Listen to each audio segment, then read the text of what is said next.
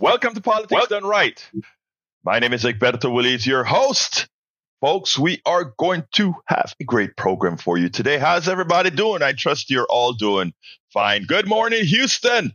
Good morning, Harris County. Good morning, Texas. Good morning to the United States of America. And of course, good morning to the world. We are actually just one of the many ships sailing around the world. Anyhow, good morning to the control room populated with geniuses. How are my favorite geniuses doing hmm. this morning? Just just one little genius here today, Alberto. Oh, so Howard is out doing some uh, moolah again. Anyhow, great, great hearing you, my dear brother. Yeah, How's yeah. it going? That's What's good. the word of the good. day? Well, okay. Uh, we didn't have an ID, so this is 90.1 KPFT FM. yeah, well, the word is today. I was thinking about, been thinking about this for a while. I'm thinking America just might need to revive the hippie movement. I mean, society has a pretty hard edge on it these days. Bring back the beatnik, bring back the flower child, the sit in, back to land movement. The hippies changed a lot of things. Excuse me. Uh, the hippies, the students would protest against war, polluting the environment. They helped the world change for the better. So I want to see big sunflowers stuffed in the barrels of the automatic weapons of death. Love beads, peace signs, paisley shirts, tie dye, and poetry. The number one thing the hippies were against was war and world domination. So peace out, drop out, turn on, tune in and love your mother. Hippies can change the world. I love it. You know, I, I love that. You know, I'm from the days and when uh, going to the, uh, the university, University of Texas in Austin, when we had this phrase called "keep Austin weird," right? Uh, and and there's a yeah, whole yeah, lot. Now, now it's keep Austin stoned. well, in the world like this, I mean, maybe being stoned is what's required. I don't know, but anyway, we had that. Sure liked it. I know, but you know, we we we were, uh, uh, you know, those were changing times, and people were optimistic, and we were going to change the world, and we were going to make things a lot better. And for a while, we started to do it. We got the university to uh, and several to di- divest from South Africa during the apartheid days. I mean, we did so much then because again, we were optimistic, and we felt like we could make things change. And you know, by God, even when Reagan got elected, we, well, actually, I, I, started college, UT, after Reagan got elected, but it was still in the ethos that you could actually get something accomplished, right? That you could actually do things. And we were, we were, yeah, we were making a difference. Now you speak to young people they throw their hands up in the air and as if they don't matter, as if uh, they don't think things can change, that things are fixed right now. And in a lot of ways, I think it, the boomer generation and the uh, older X generation has sort of um, uh, taken, you know, first of all, in the case of the boomers, in my humble opinion, given too much uh, away to to, to lies and uh, to lies and misinformation. And then the older Gen sort of pick up some of the mantra. And then the kids turn around and see a lot of that and think they can't make a difference. But you know what? That is one of the things that we're here for to say, no, no, no, no, no. Just like we made a difference, some of us, not the best kind of difference, but just like we made a difference, it is on you now our millennial brothers and sisters or Gen Z brothers and sisters or Gen or the other Gen that's coming, I forgot what they call them, that's coming up. It's for you guys to make a difference. And when I see uh, some of the young people that are hitting Congress now, like uh, Maxwell from from uh, from uh, from Florida, or I see uh, uh, the young woman that I met in Philadelphia from I think she's She's representing Pennsylvania from Philadelphia. A lot of young people saying, no, no, no, we can make a difference. We can make a difference. Sort of reinvigorating that feeling. It's like, okay, we, we kind of skipped a generation, but we have these folks now that are out there. Yesterday, we had, uh, you know, why I'm so damn tired this morning is we had the uh, big Democratic uh, County Executive Committee meeting. But before that meeting, uh, a youngster that's always on our program, a young millennial that's always on our program, Dan Cohen, he arranged, he got over a hundred precinct chairs together to come together and have a news conference to tell the district attorney Kim Ogg, you are not going to run this. Uh, you're not going to be allowed to stay in the in that office and run vendettas against individuals, against people that you don't like, against those that uh, that you feel or, or or do it for what many would say is your personal benefit in the attempt to get votes from those who otherwise would not vote for you. And I saw the the plethora of the, the group of people out there supporting that grass action movement. And I'm, I felt the, the kind of feeling that came over was that feeling I felt when I was on the West Mall at the University of Texas, marching for the divestiture of uh, our our our state dollars from uh, South Africa, or the dive or, or the divestiture of our monies from institutions that were doing well by people. I saw that again.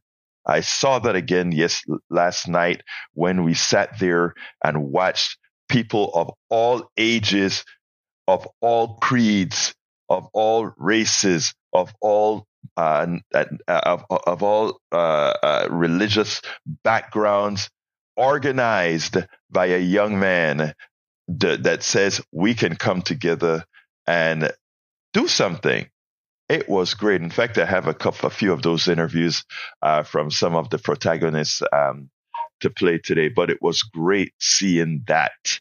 Yesterday it was like, you know what? You can make a difference. So today's show, it's title. Oh, so anyway, before I get into that, thank you for bringing that up, uh, uh, uh Jack, because I think You're welcome. A lot of times, um, people have to know intrinsically people have to know from within their gut that they can still make a difference. And I think a lot of what's happening in America today, a lot of the reasons people are disillusioned today is we have a particular sect in this country, uh, a particular type of leadership in this country, think tanks in this country that just about tells people things are just the way they are and you can't make a difference. And we are here to tell them that collectively, we can't make a difference individually.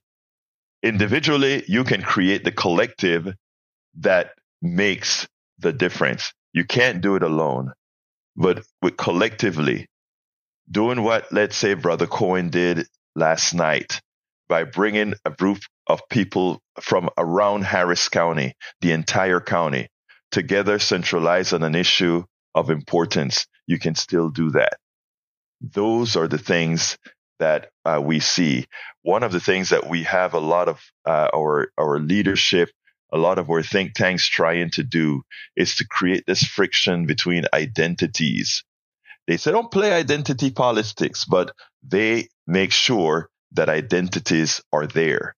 But they don't want identity politics but they make sure that identities reveal outcomes. They make sure that identities reveals or, or, or get what some identities get, some identities, they, they use it as a weapon, race, uh, gender, class. So they use all these things as weapons and we succumb to it. And the idea, man, is we don't have to. If we have strong leadership that believe in the collective, we can actually do better. And that's what I see in a lot of our young activists in Harris County and throughout the country. Maxwell, Gary, and many others all around the country taking it back and awakening. I was in a grocery store. You know, I'm on a little rant here, but I, you know, this just kind of came because of what you said, Jack um, I was in a grocery store and I came across a good friend and I hadn't seen the friend in a long time. And he sort of said, kind of threw his hands up in the air and he's like, Hey, Bert, I'm scared of where the, country is going. I mean, we don't talk anymore. We don't talk to each other anymore. Everybody's fighting against each other. And I'm like, that's what they want. And that reaction that you had where you said, I don't know, and throw your hands up and say, you know, you feel like just getting the hell out of the country. That's how they want you to feel. Because if you feel that way, they win. If you feel that way, you feel impotent. You feel like you can't make a difference. And if they have you feeling that way, then you can't make a difference. And I'm here to tell everybody we can actually make a difference. The collective can. What is a collective? Us working together. What is a collective? The unions working together. How do I know it's working? When would you have ever believed the auto union would have gotten the big three to succumb to the kind of deal? When would you have thought that the Writers Guild would succumb to the kind of you the kind of results that they got? When would you have thought that all these things that are coming together right now, because people are finally saying, I am going to work together to get this stuff done. It's important, folks, to understand deep from within your soul, deep from within your heart, deep, deep, that we can make a difference. And they're all, all fighting. They're all fighting to make sure you believe that you can't make a difference. And I want you to know that you can. Thank you, Jack, for opening the door for me to make that comment. All right. You're most uh, welcome. You know, uh, let's go ahead and bring uh, negative Nancy into the story. Uh, I'm going to bring her in before we start the program. Come on in, Nancy. Well, I hate to disappoint you. I'm a guy. Oh. Why did he put negative Nancy? You are not Nancy, Mr. Mayor. Come on now. I am negative Mayor McCheese, and don't you ever forget it. No, well, no, I am not, brother. I love you, but you are not going to come and negative negativize what I just said, brother. Go ahead, talk to me. I'm gonna try. No, I'm you won't. Su- you won't succeed. But move on. Let me hear you, brother. Okay. Well, that's a clue. Well, and I'm nodding my head back and forth like I've got Alzheimer's. That 1980, December of 1980. I think yes. we all know what happened then. Yes. John Lennon got killed by some schmuck. And right around that time, Ronald Reagan got into the White Well, he got elected and uh, yeah. he took over and his, started his reign in January of the following year, 1981. And I knew it was going to be bad, not just because Lennon got shot and killed, but the way CBS 60 Minutes Andy Rooney propagandized Ronald Reagan. He showed Ronald Reagan bare chested chopping wood, and we got to see Ronald Reagan's nasty, sagging uh, chest while he was chopping wood, and I could not eat lasagna for a whole month after I saw that. and I knew things were not going to be good. And don't forget, this was around the time of AIDS. AIDS, acquired immune deficiency syndrome. Um, started college in 77, 78. And by 78, 80, I knew something was weird with a lot of the students at U of H. There was a lot of these uh, gay students, male gay students who looked like they were having these blotches on their skin and they look emaciated. And then we heard about AIDS. And 81, Reagan started his reign of terror. And every time you turned on the news, you saw images of of uh, what our military was doing down south of the border. And a lot of the music back then was from the Rolling Stones, and it was very negative, and it was really hard to keep a positive attitude during his reign without Lennon there, and knowing what we knew about what our military was doing down there. And Reagan denies it later on, pretending to hide behind his his uh, early onset, and so he got a pass from the media.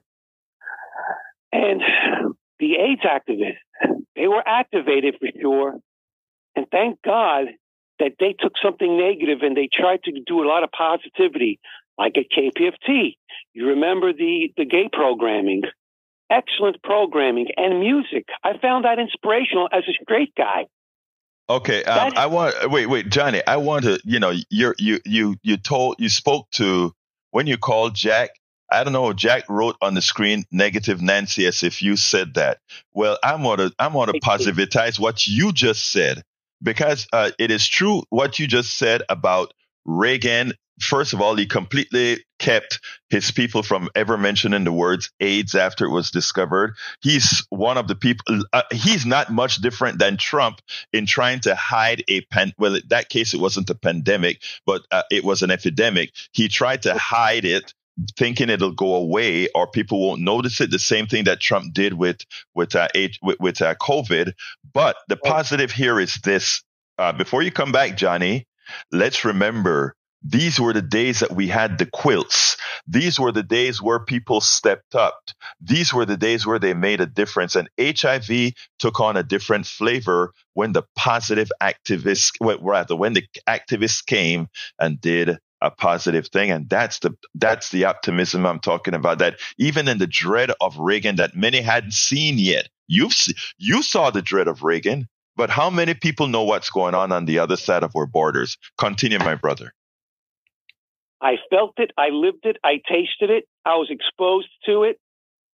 Uh, and if it wasn't for KPFT, that media influence, I don't know what I would have done. I might have gone postal. I might have done myself in. I'm quite serious. Uh, independent left wing media is a salvation, is a salve. Make no mistake. And then when uh, uh, Reagan finally got done doing his his damage. Then we had Bill Clinton the, from '93, January of '93, and Bill Clinton. He didn't do much better, and they caused he caused the uh, the AIDS activist community to rise up even more. Uh, you would think that Bill Clinton would have seen the era of Reagan's uh, the Reagan administration, but he turned out to be one of the best right wing friendly presidents we had prior to Obama. I'm telling you, KPFT made a big difference in lots of people's lives. I can testify to that. I know I said I was going to be negative Nancy, but I have to tell you. Go ahead. Go ahead. No, you're not being you. all that negative, sir, because the truth of the matter is you're you're actually proving my point, but go ahead. It's trying. And like I told you yesterday, all those conversations to two o'clock in the morning, that was the decade where I was in the fire department and you would think that I would have had some kind of influence on some of the people there. And one of them who was a sniper, a Marine sniper, Joe Foster, who's probably dead by now. I had he learned nothing from me. He had the same prejudices. They did not change. Now, that's not to say I'm trying to dissuade people listening to this conversation not to try. You have to try because you never know what seed you plant, what, what, how it might manifest. Because what's the alternative? We no, do nothing. Exactly and let them right. Have their way? Exactly no right. Way, Ex- Jose.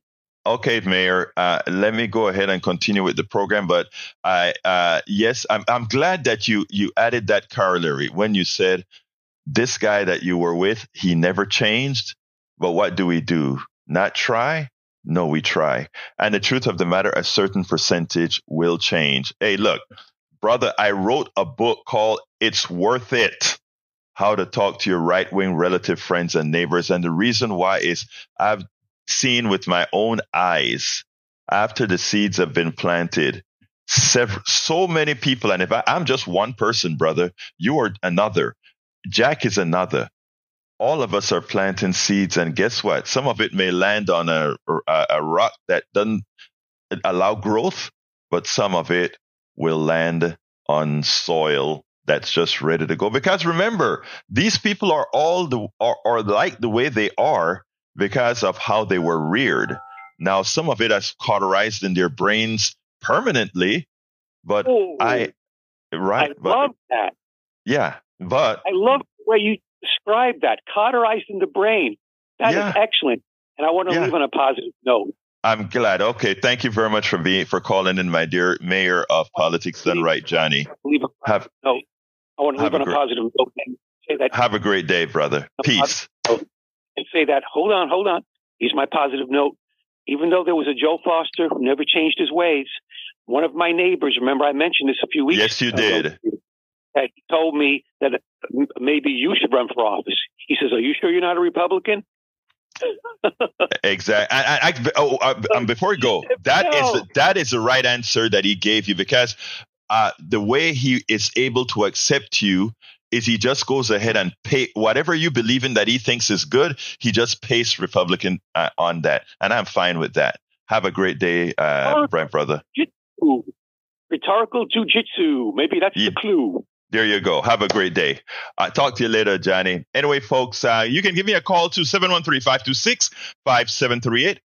Again, the number is 713-526-5738. Please don't wait till the end of the show. Anyway, folks, I'm going to start the program with a sort of a sad story by Tiffany Rochelle. Uh, her son uh, got killed by cops. And this cop was heard saying he's not going to leave this neighborhood alive before he was shot up.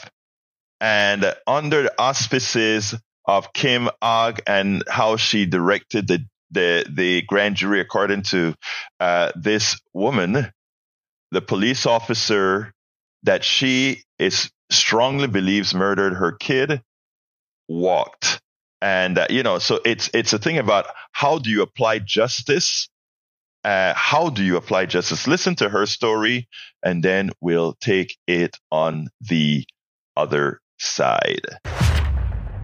I'm here with Tiffany Rochelle. She's here at the CEC meeting where uh, we previously had the rally to oust Kim Ogg. Tell me a little bit about your story, t- uh, Tiffany. Uh, my name is Tiffany Rochelle, and I am the uh, mother of Jalen Randall, uh, 29 years old, who was murdered last year, uh, April 27, 2022.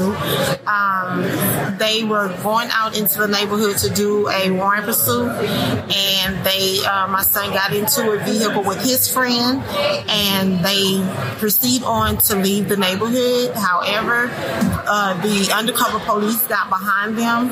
Um, once they got behind them, um, they went some ways, maybe in the community, uh, maybe 20 miles per hour. And um, as they were going, Shane Privette was actually behind my son. Um, he made the statement that he would not live to leave the neighborhood. That's what the police. Who's Shane? Is. That's a police officer. That's the police that was chasing your exactly. son. and he said, and it's on camera, that your son will not see the end of that day. He said that this is word for word. He said that he will not live to leave the neighborhood. Okay. And once he did that, he made that statement. HPD came out of nowhere, did a, a, a pit maneuver. The the car turned around. Now he's facing the officer Shane Privette um, on the passenger side of the uh, the undercover car. My son was on the passenger side of his friend car. He gets out the car. My son gets out the car. Uh, Shane Privette gets out his car. My son, Jalen Randall, gets out of his car. He said, put your hands, before hands came out of his mouth, he shoots my son. And he, the bullet hit on the side of his neck.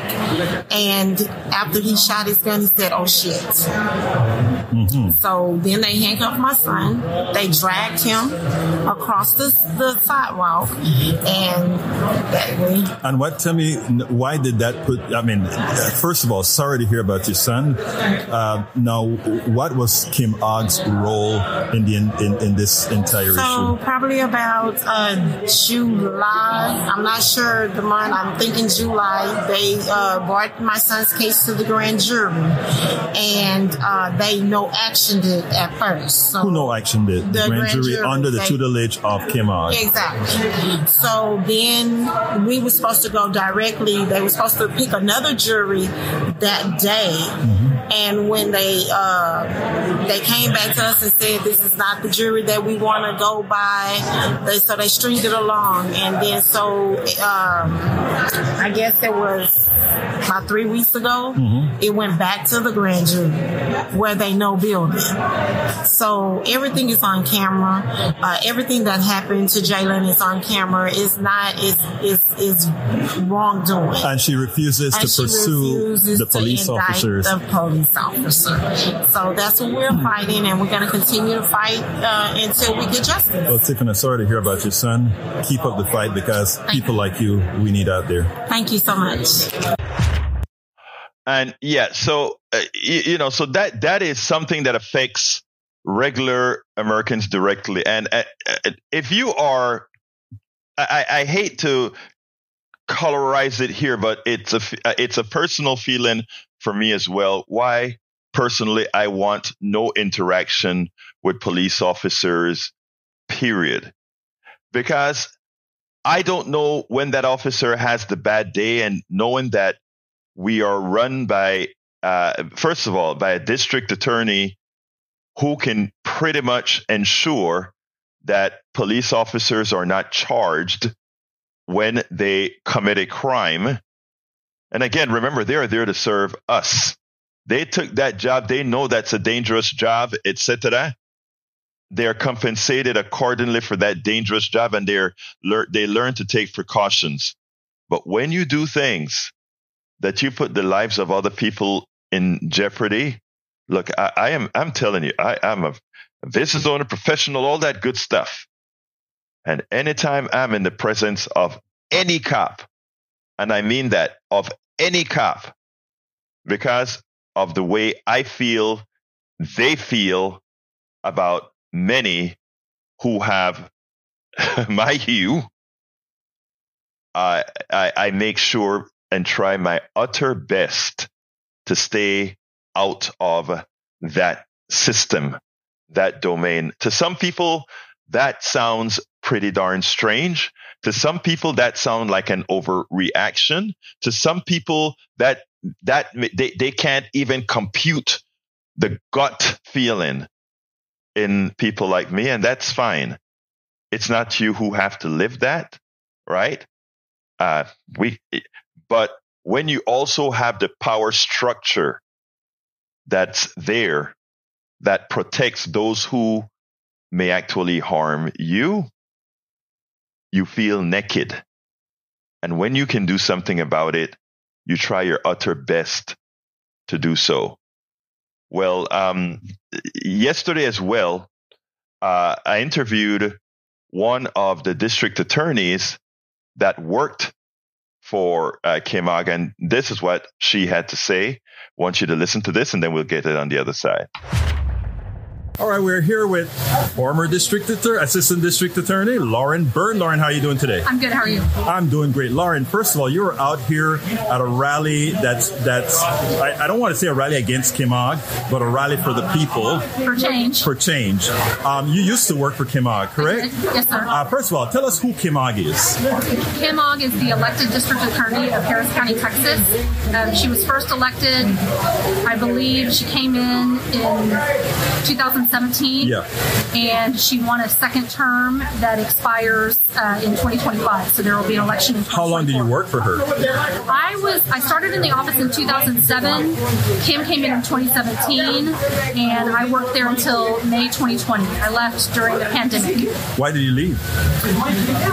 Uh, there are many reasons why I left, but you know, a lot of people that work there, you just kind of keep your head down and you try and do the work and think that you're doing the right thing, even though when you see how the office is being run and the morale and, and, and all of that, but when you when you get confronted and you have to directly look at something that you know is a lie, when you know the right thing's not happening and you're directly involved in it, you have to take a stand. And I made the decision that I could no longer work there.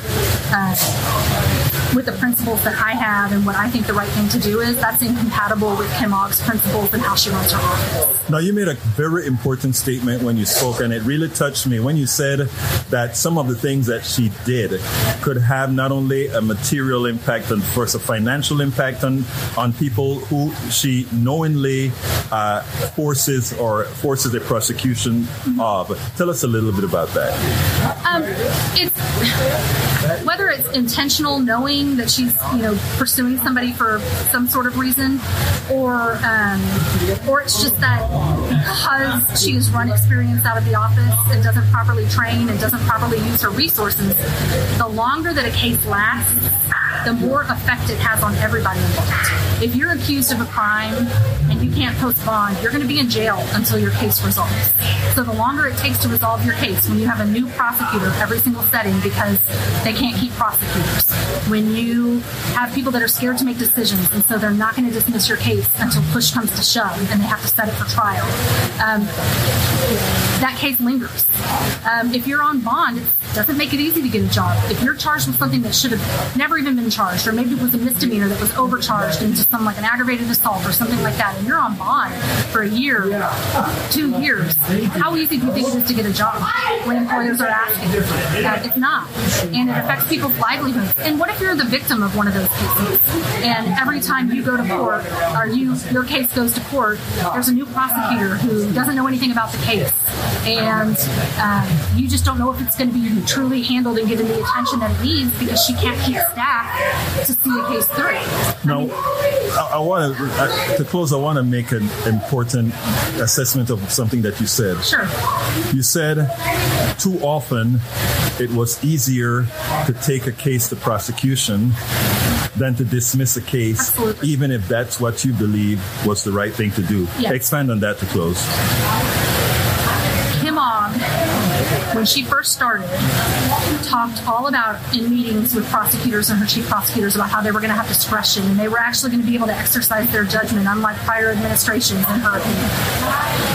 Moment there was a news article or something reported where somebody called and complained about a disposition of a case, regardless of whether it was the right thing or not, she had a knee jerk reaction because what matters more to her is her public perception and what people think of her in the office than what actually happens. And so she started making it harder and harder for me as a prosecutor to make the decision of what I know is the right thing. Now I have to run it by this person, and then this person needs to go run it by this person.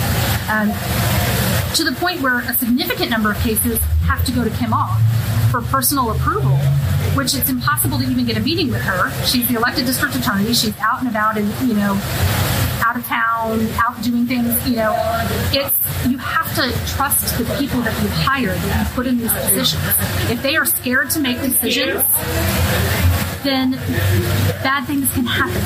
If it's easier for you to just reset a case because you can't get your boss to agree to dismiss a case because they're scared of what it's going to look like if you dismiss too many cases, then the right thing doesn't happen. Um, not to mention, they make them jump through so. I'm not saying you shouldn't have good reasons to dismiss a case. Okay, don't get me wrong. You shouldn't just be doing it for no reason at all. But when you have to jump through so many needless tasks to get the right outcome, you're going to say, you know what? I don't have time to do this. I need to focus on this trial case. Just set that for trial. It's easier to set it for trial, and that way you can say, sorry, the judge called us to trial and we didn't have what we needed, and so now we can dismiss. Versus dismissing it early on when you know it needs to go. Lauren Byrne, thank you for your courage. Thank you. We spend a lot of Larry Lauren Byrne had that last question that I asked her really hit me because you're messing with people's lives. When she says, because of the culture within the district attorney's office, sometimes it was easier to bring a case that after looking at it contextually, you would not have prosecuted, but it was easier to spend the county's dollars to put the lives of others who are being prosecuted to affect their financial future, to affect their financial well being, their psychological well being, just because it's easier to prosecute than to go through the hoops to tell the district attorney, I don't think we should prosecute this case. It doesn't raise itself to the level that warrants prosecution. But then you don't have a problem uh, laying the groundwork for false prosecutions that in the long run all go truly no billed by the grand jury. That is what we're talking about. And you know, right after uh, right after we went through that interview, I then uh, I saw uh, the the comp- the competitor, the, the, opponent of Kim Ogg, Sean Teare. He was walking around, and I said, you know, hey, let's have a little chat here. Like to hear your thoughts about what you're seeing here. And this is what Sean Teare, who was running against uh, Kim Ogg, had to say as he watched the conference. And uh, here, here we go.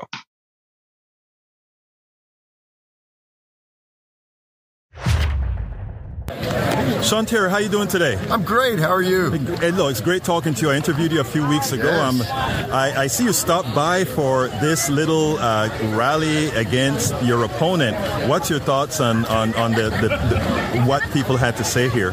You know, I, I'm just an interested observer, um, obviously, but I love grassroots movements like this. Um, this this really just reinforces everything that we've been saying on the campaign from the beginning. Uh, Uh, this this is a whole host of people who have been victimized by the failures of that office, and and a group of people who have been victimized by her policies and and her about face for the democratic values. Now you worked for her, absolutely, and one of the reasons you're running against her is your feeling that she completely misrepresents the office. Yes, that's that's absolutely right. She misrepresents everything about the office. It, it's she misrepresents what she ran on, the, the the true reform and progressive ideals that we we all believed in when we joined her. She misrepresents how she goes about running that office right now. The the office is is completely bereft of any talent left. Everyone's left. No, let's let's get something clear here because you're out here, but you had nothing. Had did you have anything to do with this movement that seems to be developing organically? Not not at all. I I, I found out about it last week from from the Chronicle when when they uh, talked about the resolution at that time with 60 some odd precinct chairs.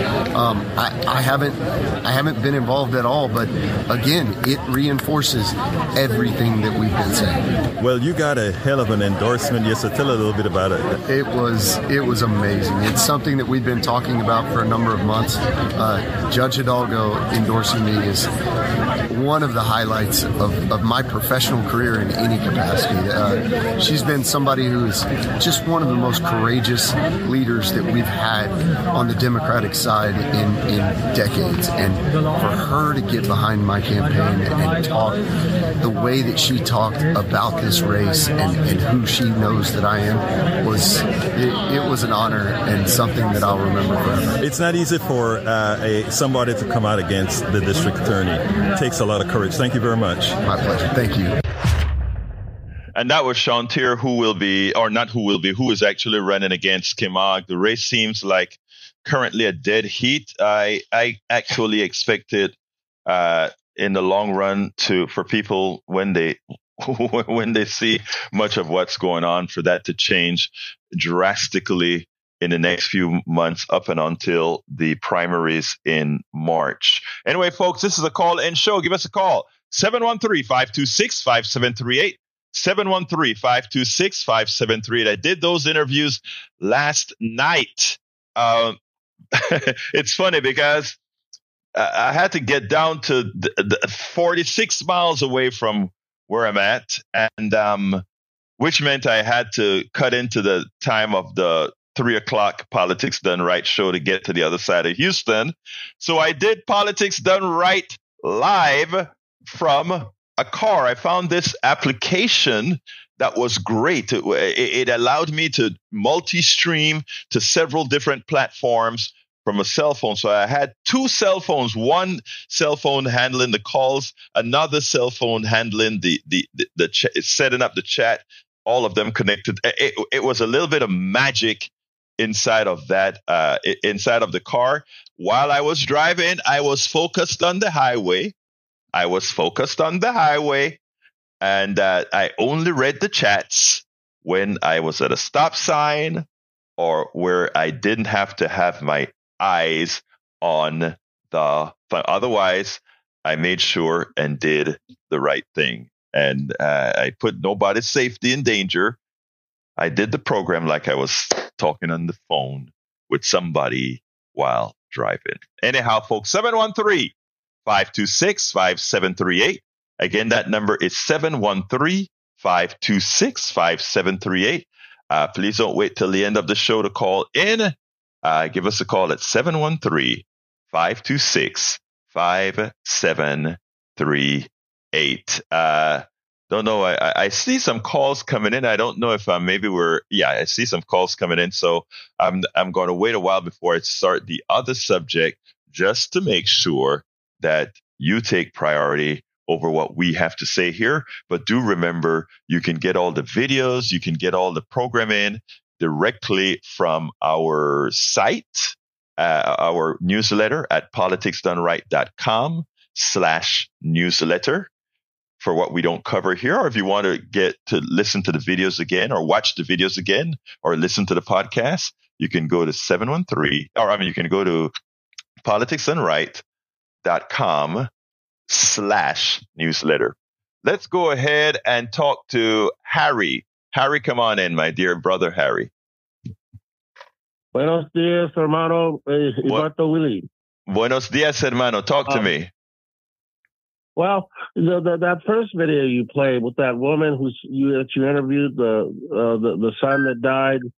Yes. I, I, was wondering was that woman an African American woman? She sounded like she was an African American. Yes, she's a, yeah, she's a black woman. Yes, yes. And and the um the yeah the her son uh, how was her son killed? I was I was trying to uh, understand that whole okay. I couldn't they, uh, he he uh, they came in and I think I, if I recall what she said, there were some undercover officers. But whatever the case is, I think HPD showed up and uh, they, they they did a maneuver on the car that you know where they flipped the car and after not flipped the car but kind of sideswiped the car. And when her son got out of the car, uh, the officer also got out of the car and without waiting or seeing any real movement that, that her son made, simply blew his head off. They went ahead and shot him oh, on the neck, killed him right away. Was this a white officer or um, a Hispanic officer or a black I, officer? I, I think it's a white officer, uh, Harry. But let me just say this, and I want everybody to understand this: the police, it, it, the police is an institution, right?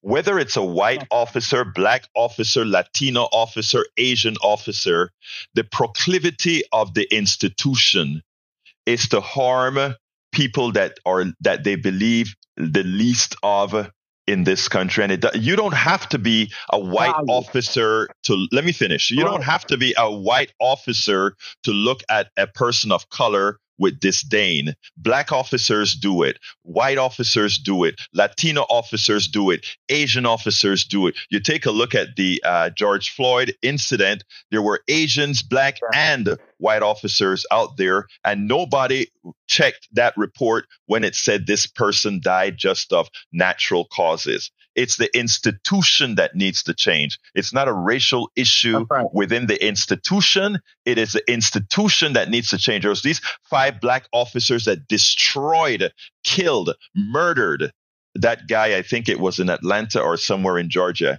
So I, I want people. Go ahead, sir. Yeah, Tyre Nichols. I think that was Tennessee where that happened. Yeah. Okay, Tennessee. Yeah. Yes, sir. Yeah, and then there, um, they said on Democracy Now! last week because uh, I've been following this for a few years. You know about what happened in Oklahoma with Elijah McClain when those three white officers, uh, one of them, they are, and then they brought in, they called the, uh, um, they called the medical people in and they injected him with a ketamine. Well, two of the white officers, according to Amy Goodman, have been right. acquitted. Right. I mean, it, it, it, was, yeah it's a constant. The only thing about it is that it's interesting is when whenever it is a black officer that that commits the heinous crime, generally they pay. The white officers too often get off. I mean, it, it, it's a thing that yeah. it's just a thing that we have to work on. But uh, Harry, my phones are filling up. I appreciate your call. Right. I want to jump culture. to somebody. It's the culture. What you're saying? It's, it's yes, the culture.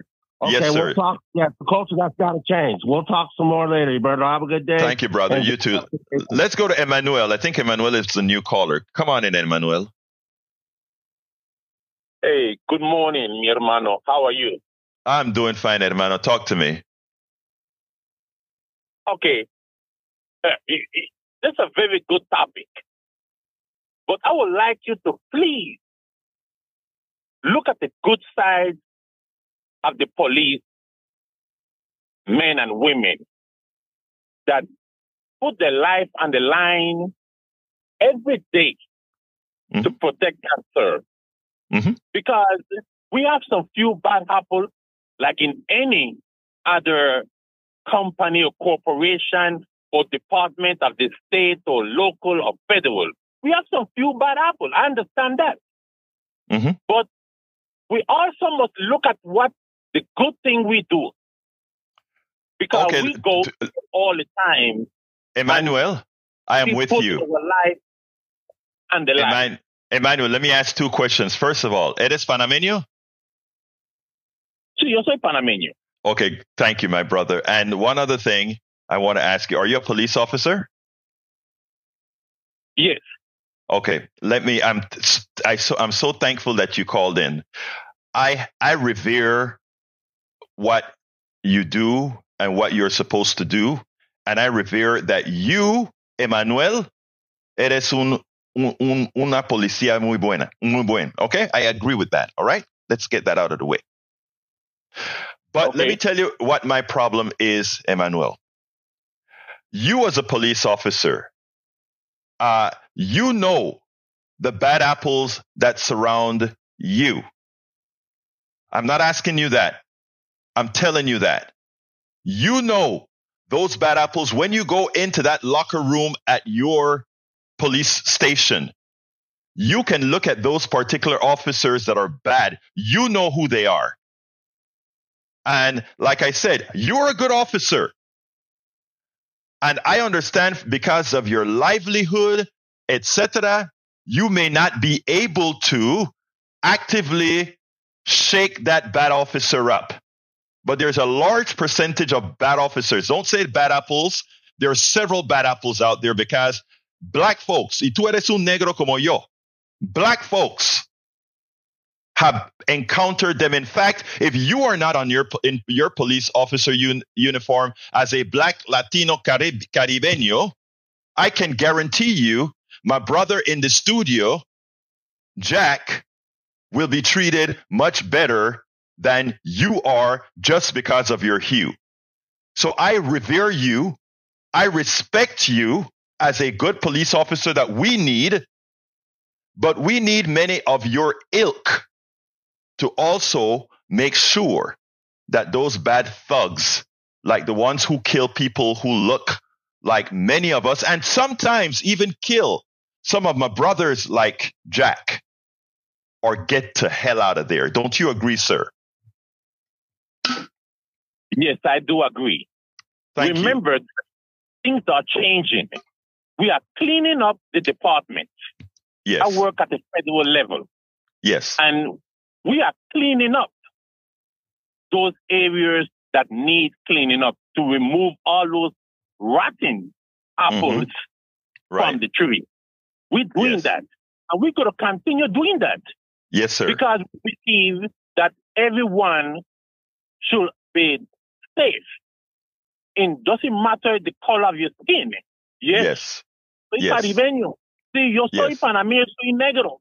Sí. Yes. A mí me han parado. I've got yes. to stop. Yes. Because I'm profile. Yes, sir. And when they realize who I am, they're like, oh, you know, no, no, he's, whoa, whoa, whoa, whoa. Okay, fine. Right. But we are doing great job out here, mi hermano. Great, great job. And I, and I commend you, sir. Sir. people. Hermano, mi hermano, mi hermano pana. I commend you, sir. You have you have my commend. I commend you.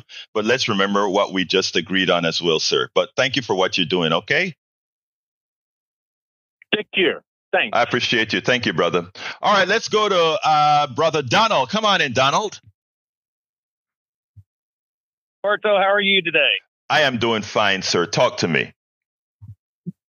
Okay, it's uh some of the officers, they're doing good jobs. I'll agree. Yes. But there's also bad, but they're desensitized. There needs right. to be a training process in there to cross train the people to deal with different types of people and not them, get them desensitized. Because remember, it is to protect and serve. And yes. in the legal system, it is the pursuit of justice. And that's it. Yes. Thank you, my brother Donald. You always have something smart to say. Thank you, sir. All right. Thank you, sir. Let's, Bye-bye. let's go. Let's go to brother Bard. Come on in, Bard. Yes, sir. Thank you for taking my call. Um, just, just a curious outside observer here. Notice that you Democrats and socialists are going after other Democrats mm-hmm. so far in advance of the election. Like I think it's at least a year out. So it's very fascinating behavior, which leads me to believe that something nefarious is going on behind the scenes with this Lina Hidalgo and Rodney Ellis and uh, okay investigation. I haven't I haven't seen uh, Democrats this mad since the Republicans freed the slaves. Oh my God. It's funny. You know what? I love that you said that. The Republicans freed the slaves. And you are so right. Abraham Lincoln was a Republican and the abolition, many of the abolitionists were Republicans. And you know what? You know what the Democrats did? The Dixiecrats turned into Republicans and the liberal Republicans turned into Democrats. That's the part of the story every person listening to what my good brother Bard was trying to implicate there or imply there. I just wanted to make sure the record was corrected. Remember that, that we had a switcheroo of loyalists to the different parties. So that's what happened. The Dixiecrats got mad uh, okay, and they left the they, they left the party. So let's let's remember what happens. Okay, so but now that you said that, Bart, there's no collusion here. What happens is uh, I think it, whenever a Democrat forgets their values of what being a Democrat or a progressive means, they will pay the price of not getting the support of the base. That's all you're seeing. You're seeing honesty. You're seeing activism in action. And that's, that's all there is. There's no magic. There's nothing nefarious behind the scene at all. So thank you for giving me the opportunity to tell people that, my dear brother Bard. Okay? All right. Well, have a great one. Take care, brother. Peace. Peace, brother. Let's go to Brian. Come on in, Brian. Yeah. Uh, good morning. I want to talk about the illegal immigrants that uh, have overrun the population of the United States. Okay. So, uh, yeah, a couple of years ago, 50 of them were flown to Martha's Vineyard. Yes. And they stayed there for 18 hours and they were shipped out to a military base. Okay. Okay. I can't go on a military base until I get a clearance. Okay. That same military base had people kicked out because they refused a COVID test. Okay. The population of Martha's Vineyards is 40,000. Uh-huh. You telling me that they cannot consume 50 illegal aliens? Okay. There, let me just say. No all right, Brian. Brian, I'm gonna let you go, and I'm gonna answer you on the other side. So thank you very much, Brian. But let me just answer Brian. Brian, that's unfair. That's unfair. Yeah, that's unfair. no. What what's unfair? All right, let, let, let, let me go. I, I got to go to Alistair, but let me answer Brian as you go to Alistair. Please go to Alistair. Um, Brian, here's what happened. That story that you just told is what's in the right wing media the reality is very different. Uh, I think we lost the call. Come back, come, give us a call back if you got thrown off by mistake. Let's go to Alistair. Uh, so let me just let's just make sure to tell you this. The reason I didn't let you go ahead and let you just keep going on on that particular issue is that it's pretty much a lie. It's a right wing lie. When these people got into uh, Martha's Vineyard, they were treated so well and they speak about it and they continue to speak about it. And uh, so the story that you try to make up about it didn't happen. That small community came through for those 50 people that you guys tried to make into a human failure story. Go ahead, Alistair. Talk to me, my dear sister. Hey, good morning, Egberto. I just wanted to ask, since when is cleaning house nefarious? According to Brother Bart, I mean, Thank, seriously. Yeah. Yes. Yeah. Exactly. exactly. Exactly. Exactly. Thank you very much, Alistair. Alistair, you are wonderful as usual. Thank you. Let me go to Spike. Come on in, Spike. Hey, hey, how you doing? I'm uh, doing fine, sir.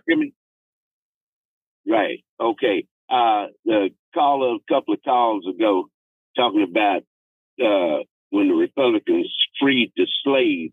I just want want to want them to know that that they they, they did not free the slaves. Even Lincoln was a Republican then. He did not free the slaves. He emancipated the slaves, took them away from uh, individuals and gave them to the state. So that's where black people are totally confused, thinking that slaves were freed; they were emancipated. Now, let me, let, uh, that uh, you know, I you know the way you put it, I, I have to kind of go read on on on that, uh, brother Spike. But let me just say one thing: uh, what he was trying to allude to is that uh, Republicans. Well, go ahead. Go ahead. I Understood what he was saying. I understood yeah. what he was saying. You know, and then the way he was sarcastic with how, like when they, he freed when they freed the slaves. So I know what kind of person that is, and that's the same thing with talking about this country is a democracy. This is a republic. This is not a democracy. Well, that's I mean, you're you're you're you're absolutely right about the democracy thing. They were created as a slave patrol, and that goes on right today. Yes. So, so you know, they give you the illusion that that that that this is a democracy when it's not. And and we believe that. We believe we elect the president when we don't. It's an Spike. illusion. That's Spike. the easiest control. Spike, I'm Spike, I'm at a hard, I'm at a hard end. Spike, I'm at a hard end. I do appreciate your call. Please try to call a bit earlier the next time. But thank you so kindly for calling in, my brother. Hey, let me jump to our studio for uh for Jack to have a last word before we close this baby down. Well, Nancy, Trump said he would get rid of the Marxists, the communists, the socialists, and the fascists. Good. We don't have to worry about the fascist Trump. He's going to get rid of himself, Nancy. Thank you very much, Jack, for being in that studio all by your lonesome, getting us on this 100,000 watt transmitter. Thank you, audience, for your ears. Thank you, callers, all of you for giving your point of view. My name is Egberto Willies. This is Politics Done Right. And you guys know how I end this baby. I am what? Out we spend a lot of time deconstructing the news, trying to trying to parse it into a form that everybody can understand. We try to find those little nitpicks where uh, it goes, it flies above the fray, etc. If you really like these videos that we do, I want to ask a big favor. Please go ahead. Number one, subscribe to our channel, and number two, please join if you can. Thank you so kindly for watching. Keep watching. Please remember to share. We must populate the entire internet with our progressive message, a message that we know is what most Americans say that they want. So help us, please join.